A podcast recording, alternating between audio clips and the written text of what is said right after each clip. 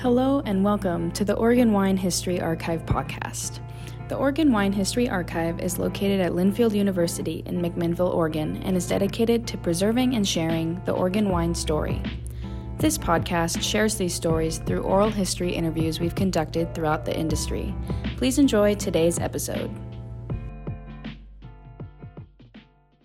All right. My name is Rich Schmidt. We're here with Alyssa Vera. It's July 18th, 2023. We're at Seven Springs Vineyard in Salem. Alyssa, thank you so much for joining us today. Thank you for having me. Uh, the first question to get started, as you know, is why wine? Yeah, you'd think it'd be simple. Um, so, growing up, no aspirations of anything to do with wine. Didn't even know wine really existed. Um, it was really my partner who our first year dating uh, we met at the university of oregon. He did an internship at a winery down in eugene. Um, that was my first experience as to what wine work is. And i was blown away that i literally didn't see him all for like three or four months. And then he did it again the next year. And then he did it again the next year. Um, so I am a very curious person, and I just kept asking, What are you doing? Why are you doing it? Why would you do this versus that? What, you know, so um, I'm a person that asks a lot of questions. And yeah, from there, I kind of um, got really interested in, in what he was doing. But for me, I'm more interested in people. Um, maybe the science behind people, behaviors, why people might like one wine versus another or one um, idea over another, how their upbringing changes their perceptions and their perspectives, and ultimately their buying uh, decisions. Um, and so I actually changed my major from education and I just decided I needed a, a change and a broader understanding of, of life in general. And I think wine really allowed me to relearn, um, you know, those math skills, science skills, communication skills, um, all through the lens of wine. Mm-hmm. And so, um, yeah. All right, we'll pick it back up there in a second. Let's talk about life before wine a little bit. So, where, where were you born and raised? Um, grew up in California. Um, my parents were very young when they had me, so wine wasn't in the picture. Um, we moved a lot, around a lot, uh, with my dad being in the Marines, and again, my parents being young. Uh, we kind of started out on Camp Pendleton in San Diego, moved around a little bit, figured out where we wanted to live. Uh, when I was a freshman in high school, we moved to Vancouver, Washington. Um, and I consider myself, well, now an Oregonian uh, since going to Oregon um, and graduating there. But um, yeah, the Pacific Northwest is home to me. Played soccer my whole life, um, was part of the Olympic Development Program, tore both my ACLs, MCLs, lateral meniscus. So when the first one happened, you know, I hated life. um, I, it was hard for me to get back into playing, but it also allowed me to like focus on myself and what I was doing. Um, you know, going, moving to a new state, a new place in a very vulnerable um, mindset was a little difficult, but I was able to adapt into uh, a new environment and thrive. Um, and that's something I think that I'm really good at is adapting to my environment, which is I think where hospitality in wine really allowed me to learn more about myself, learn more about people, and you know how to connect with mm-hmm. people mm-hmm. through wine. So as you were approaching the end of high school. Tell me about what you were sort of thinking about for next step and what you're thinking about long term. Oh, everything felt a little short term for me with because soccer was something that I was really interested in playing longer term. Mm-hmm. Um, so when my second injury happened, my sophomore year of high school, I had to change my whole mode of thinking. Um, however, I did end up getting a scholarship to go to Lane Community College and play soccer there, which was amazing. I was able to rehab, get back on track with that, schooling. Um, and ever since I was young, I wanted to be a teacher. Um, I think the I didn't learn like everybody else, but I was interested in everything. And so I realized at a young age that I wanted to kind of change the way people are taught. You know, again, adapting to different people and different learning styles. And I think that was something that was really um, important to me um, at the time. But when I changed my major, it was I, I wanted to learn more and have more of a a broader understanding of how the world worked. Mm-hmm. Um, so being able to still have that educational background and teaching and learning and um, i think really helped me in tasting rooms and learning about wine in general. What do people want to know about wine? Why is it special? Um, those were all questions that from an education standpoint you know they're easy to say, but doesn't mean that you're going to take it in and really, you know, uh, appreciate what's in front of you if you know that doesn't connect with you. So, as you were becoming familiar with wine, tell me about your initial decision or experience actually working it with wine. Yeah, so my first experience in wine was flying to Margaret River, Western Australia.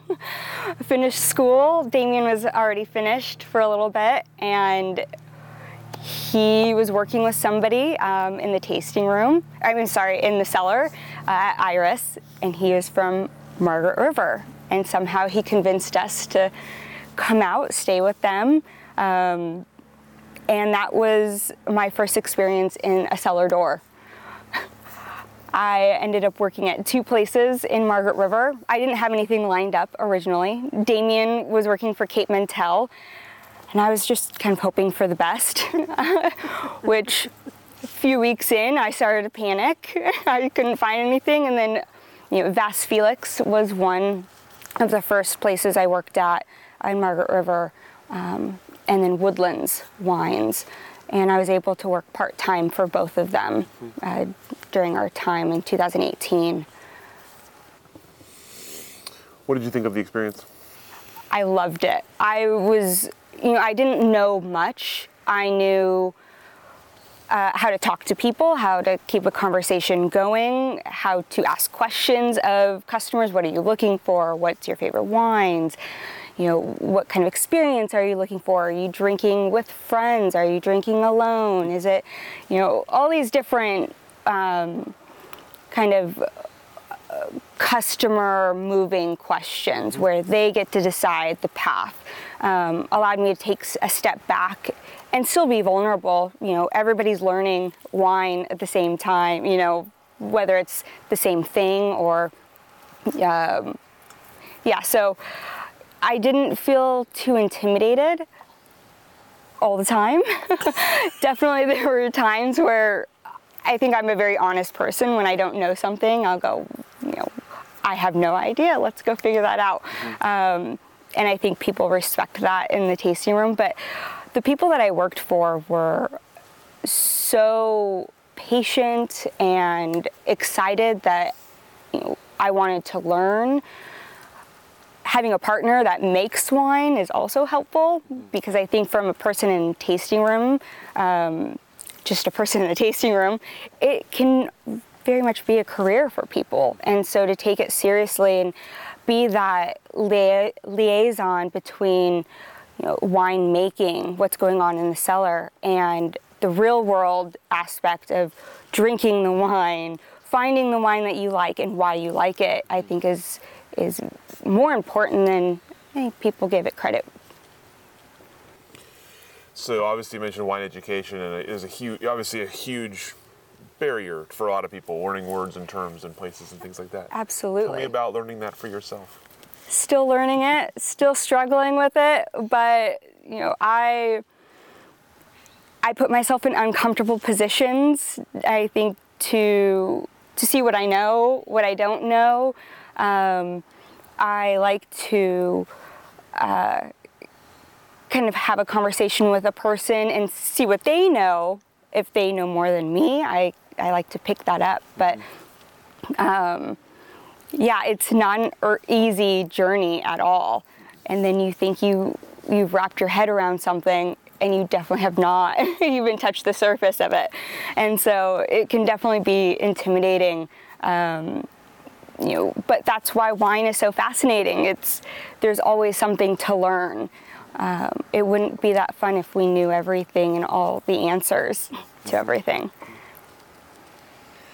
So, as you were starting to work in the hosp- on the hospitality side, what did you find to be the most important things for most important traits to have in terms of what, what sells what sells wine? What what did you need to, what did you need to be?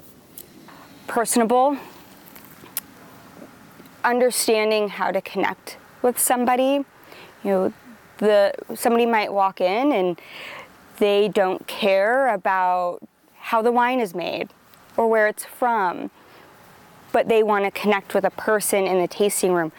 You know, sports, they might go, "Oh, I played sports my whole life." Oh my gosh, you did too. And it, the conversation might have nothing to do with wine, but at the end of the day, they trust you. Uh, or at the end of the tasting, which sometimes went a very long time. But at the end of that time, I made a new friend and they trust you and they ask for direction on their wine purchases, their where they should go next, you know, who they should reach out to. Um, and all of a sudden, you know, I have a lifelong friend across the United States. so I think that's a really special thing being in the tasting room and really connecting with people from all over the world. Something from being in Margaret River, I was so lucky to have that experience. And the different people that you would see in Margaret River in Australia versus who we see here in the United States.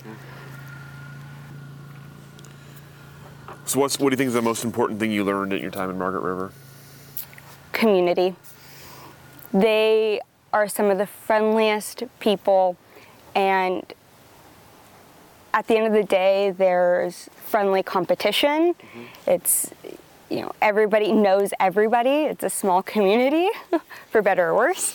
Um, we got to leave, so it was great for us. Um, but I think that's the biggest thing that I took away was the sense of community.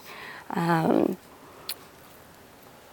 you know, it's working for some of the older, uh, oldest wineries in that area. They were very well respected, very different business models. Um, and so I was able to learn from both sides that bigger, that larger um, wine production, and then the very small boutique um, yeah, wine production. Uh, gave me a really good understanding of how different mm, tasting experiences um, being offered to different people and what their expectations are. So, as your time in Margaret River was winding down, what were you thinking about for your next step? I had no idea at that point. Um, I wanted to live in Mar- Margaret River forever, um, but Damien was lucky enough to get a job opportunity back in Eugene again. So after selling all of our things, not thinking we'd ever be back in Eugene, here we were with no furniture um, and just starting our American life again. Um, I knew I wanted to continue in wine. Um, hospitality specifically, but I knew that I wanted something broader too. I'm somebody that if I don't know something, something, I will go and figure it out. Um, and so sales, kind of public speaking. I was never great at public speaking. Still wouldn't say I am great, but I put myself into classes where I needed to learn how to speak in front of people. I might have not have been prepared, you know, with a speech, but I was able to wing it or, um, yeah. So I knew I still needed to practice being in the tasting room and hospitality side and um, learning and teaching wine. So went back to Eugene, worked for King Estate uh, for a little bit, um, and then I ended up at Iris as the regional sales manager. Traveling was great. Um, meeting with wine buyers was a whole new world for me, which I, I, it's so different than working with customers. Uh, a whole different lingo that I had to learn on the spot. Um, I was, I got very uncomfortable often, but I think that really soaked in uh, that knowledge then. Um, and then from Iris, um, yeah, off to to Evening Land. Mm. Yeah. Well, before we get there, let's talk about that Iris stop. Obviously, you mentioned it's a big step going from customers to, to, to the back, to the other other side. Uh, tell me about learning that on the fly and what was the experience like? Oh, I remember going to San Francisco on my own. I was supposed to meet my boss, and he was on the East Coast. And last minute, he was like, Oh, I can't make it. We have a sales thing that I have to now go do. I was in panic mode. I was like, oh my goodness. But I realized it was probably for the best because I had to take the lead then. Of fake it till you make it. And I faked it and I made it. And so, I mean, I made a lot of relationships. I learned a lot about, you know, FOB, what the, what that, that wine shop sells, what that market looks like. Um, another part that I loved was creating like incentive programs. Um, how do you encourage people to sell your wine mm-hmm. um, in a big flooded market of Oregon wine? How how do you sell your wine to people that are selling your wine? How do you get them excited? Mm-hmm. Um, I think that was a really fun way to learn Oregon wine too. Is you have to know who you're selling up against, um, and so yeah, that was something that really sparked my interest is you, you still need to be friendly. you know, you still have to go home to and see the people that make these wines. It, it was such uh, a learning experience. Wasn't my favorite thing to do. Um, it was hard, and I was. I think I was good at it though. So, mm-hmm. yeah. Mm-hmm. So from there, you mentioned coming to Evening Land. So that's a, a, another a whole different world coming from the sort of South Willamette Valley up, up to here, uh, yes. to this place. So what was the role you were coming into, and what was the sort of the, the, initial, the big initial hurdle for you? Um, how do I start that? Yeah, so coming to the Willamette Valley, the heart of the Willamette Valley was very important for Damien and myself to just be in the midst of it all. Um, so 20, oh, 2020 was a rough year. Um, we moved here January uh, of 2020. The hopes, there were such high hopes. Um, and it was a great experience. I initially, that first few months when everything was still open, you know, I was learning, I was, um, I think my biggest hurdle was selling $100 bottles of wine plus. Um, and my good friend Tynan, um, at the time at Evening Land in the tasting room, he really put it into perspective for me. I, I was very grateful for his little talks with me about, you know, being confident. At the end of the day, if a customer wants, you know, that experience, that, that bottle of wine, who are you to, to not allow them to do that? And so he really made it clear that you know being passionate about the wine will sell itself. Mm-hmm. and it's something that i learned from both him and aj um, at evening land in the tasting room was when you're passionate the people are passionate as well. How do you sort of de- learn and develop that passion then for the wine That's a great question. I for me, there's always an element that can capture somebody. It's whether it's the way it's grown, you know, the the point system, you know, as as um, as we all know that it's all personal, you know, uh, it's all personal for people, and so finding that right personal touch and um, getting people to open up too. You know, I can sell what I'm passionate about, but if I can talk about all the things that led me to where I am, people might also jump on one of those things and connect with it. Um, Tell me about the the rest of 2020. okay. um, it was a tough year. I think I'm still recovering. Um, hospitality and sales obviously hit very, very hard. Um, I was furloughed in like March or so. Damien was hired on the same day. Um, so it was like a weird, like, I'm so sad, but I'm so happy. but it was also just the circumstances. And then the fires hit. And Damien and I had to be quarantined from each other during harvest, um, and all the fires going on everywhere, and um, feeling very isolated and alone. And well, I had my cats, but also stressful. they couldn't go outside, and you know, just being alone with your own thoughts and trying to stay busy. Um, I was very lucky to have Seven Springs to to go frolic through the vines and get outside. You know, we live in a smaller apartment, so it was a little bit harder at home. So coming out here in the fresh air was, I was very lucky to be able to have uh, access to that. Um, you know, it gave me a lot of time to think about what I wanted to do next, and it's like, okay, I hospitality might need to take a back seat for me. I when we got back into opening tasting rooms and things, I got I was very paranoid about being back in the tasting room.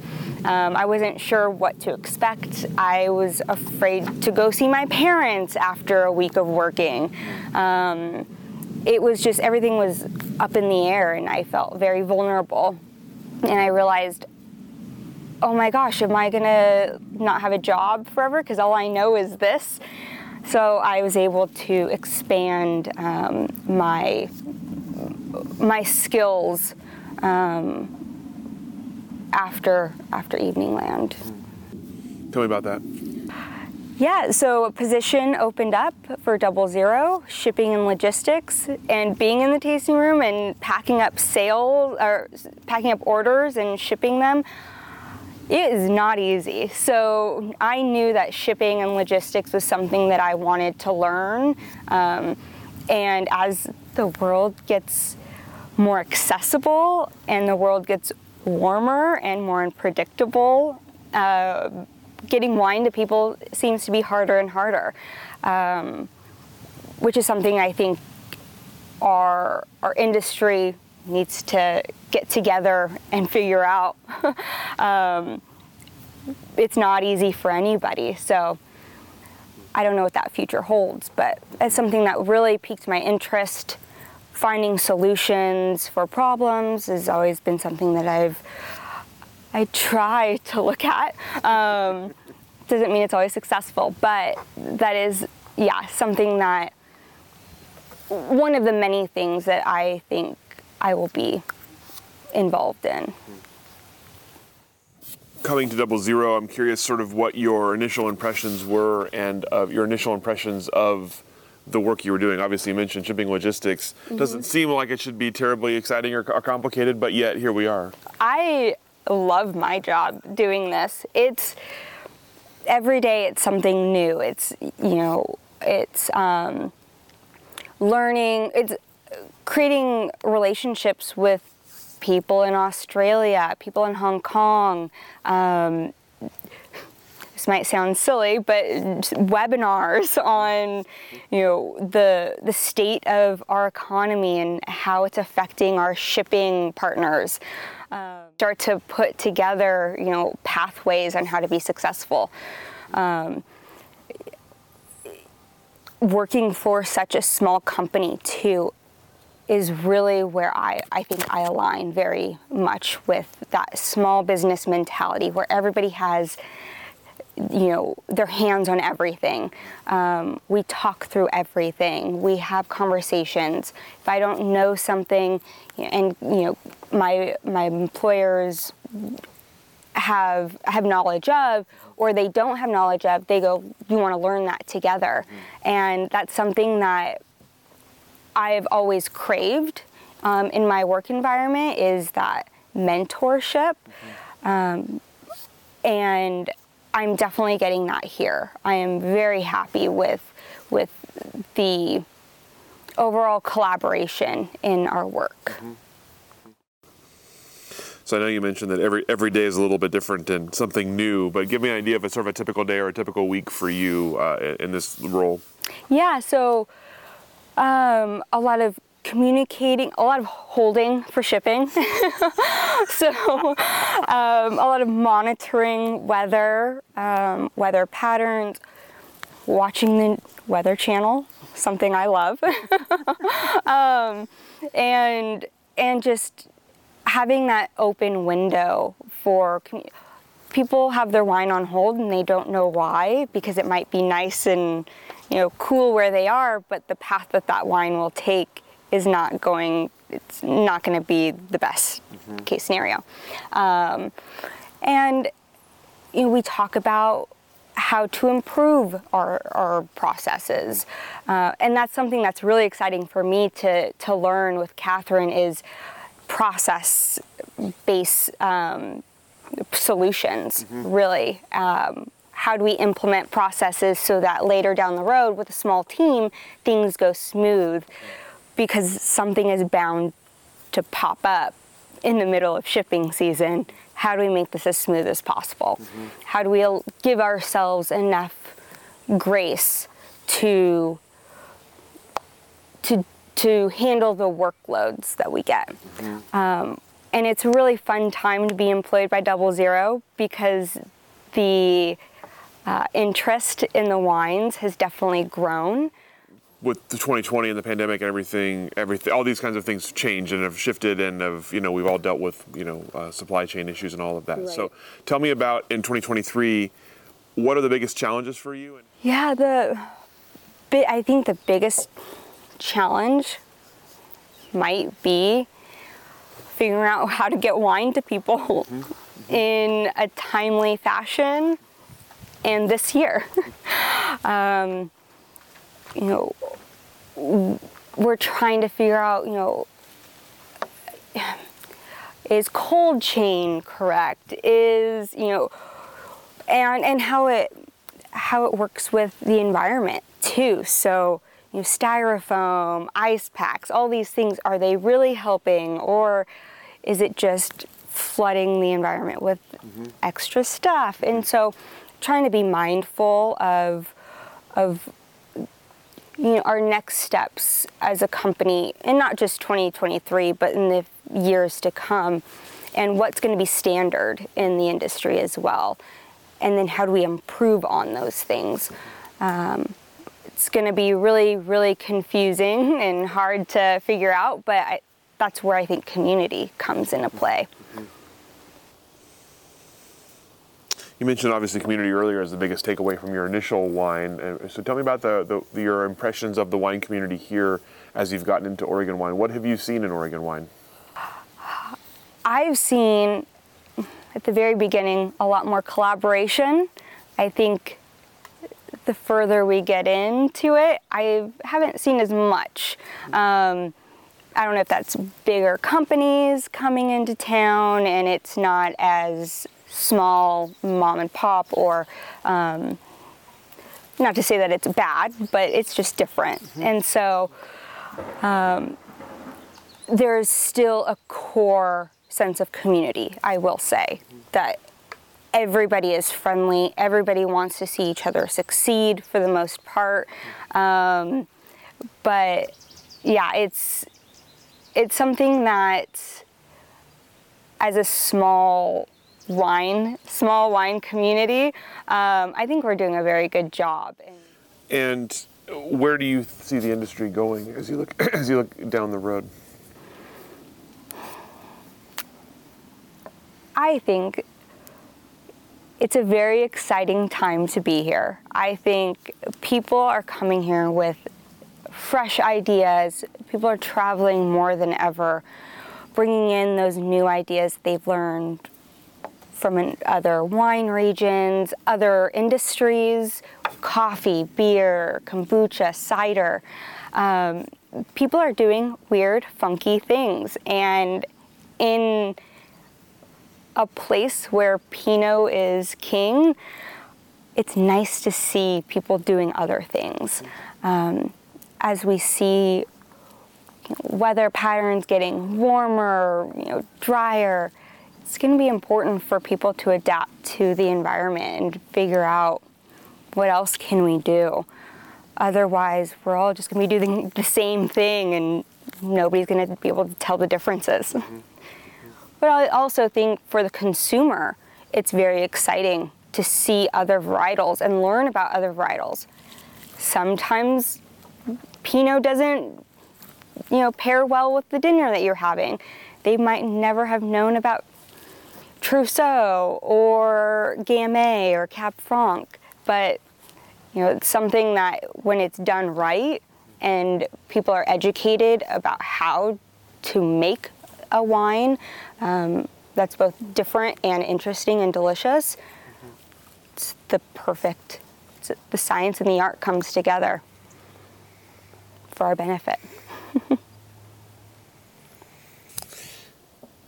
what has been for you the most sort of impactful aspect of working in the wine industry?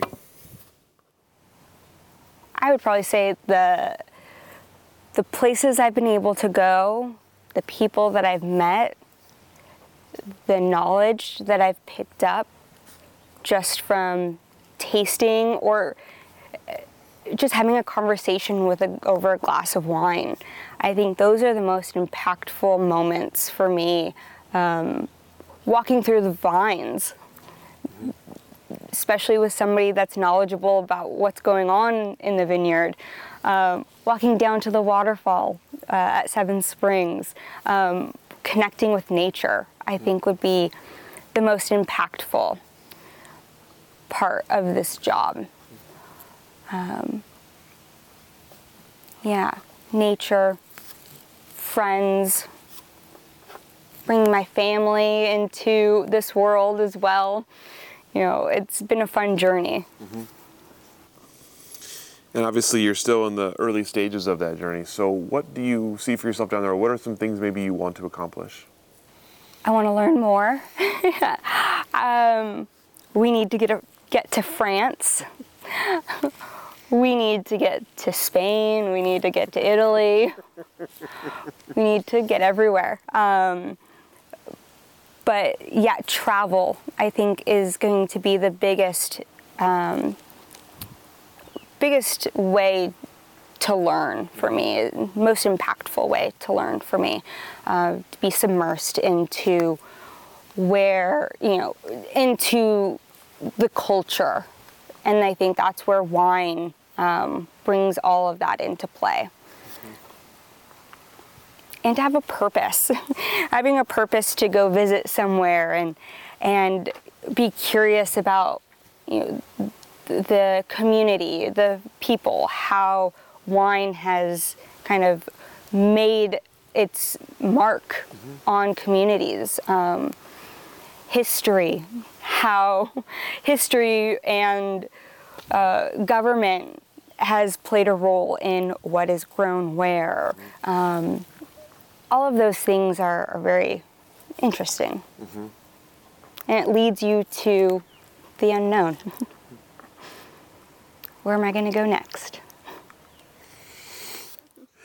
Um, if you were to sort of give yourself advice as you're if you're restarting your wine industry wine journey right now, what would you tell yourself? Travel earlier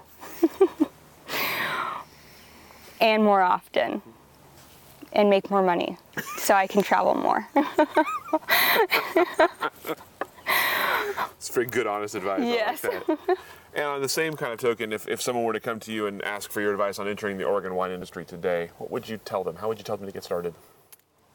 Be patient, have a direction, but know that that direction doesn't mean you can't take different paths to get to where you want to go. The amount that you learn when things get off track, if you're willing to learn, there's always lessons. Um, so it's all about perspective, I think. You know, I could have been in a really bad place mentally if I didn't take what I learned about myself during the pandemic and my time alone. I don't know that I would be in shipping and logistics today. I might still be in hospitality, which I still love and I think is still like embedded in me. Um, but to be like well rounded for myself is something that I'm, I'm very proud of. Mm-hmm. And the drive to still learn. Um, but, but being patient too with yourself and with others um, is also very important in this industry. All right. So the questions that I have for you. Uh, anything I didn't ask that I should have? Anything that we didn't cover that you'd like to cover? No. Perfect. All right. Well, thank you so much thank for you. sharing your time and stories with us on this beautiful day in this beautiful space. I know. How lucky are we? Amazing. thank you so much. We'll thank let you, you. off the hook. Thank you. Thank you for joining us for this edition of the Oregon Wine History Archive podcast. And thank you to all our supporters, partners, donors, and interviewees who have helped make our project a success. Be sure to check out our website at OregonWineHistoryArchive.org for more interviews, photographs, wine labels, and more. And stay tuned for more interviews as we tell the story of Oregon wine. The Oregon Wine History Archive podcast is brought to you from the Oregon Wine History Archive at Linfield University, with a very special thank you to all the Linfield Archive students who have contributed to these oral history interviews over the years.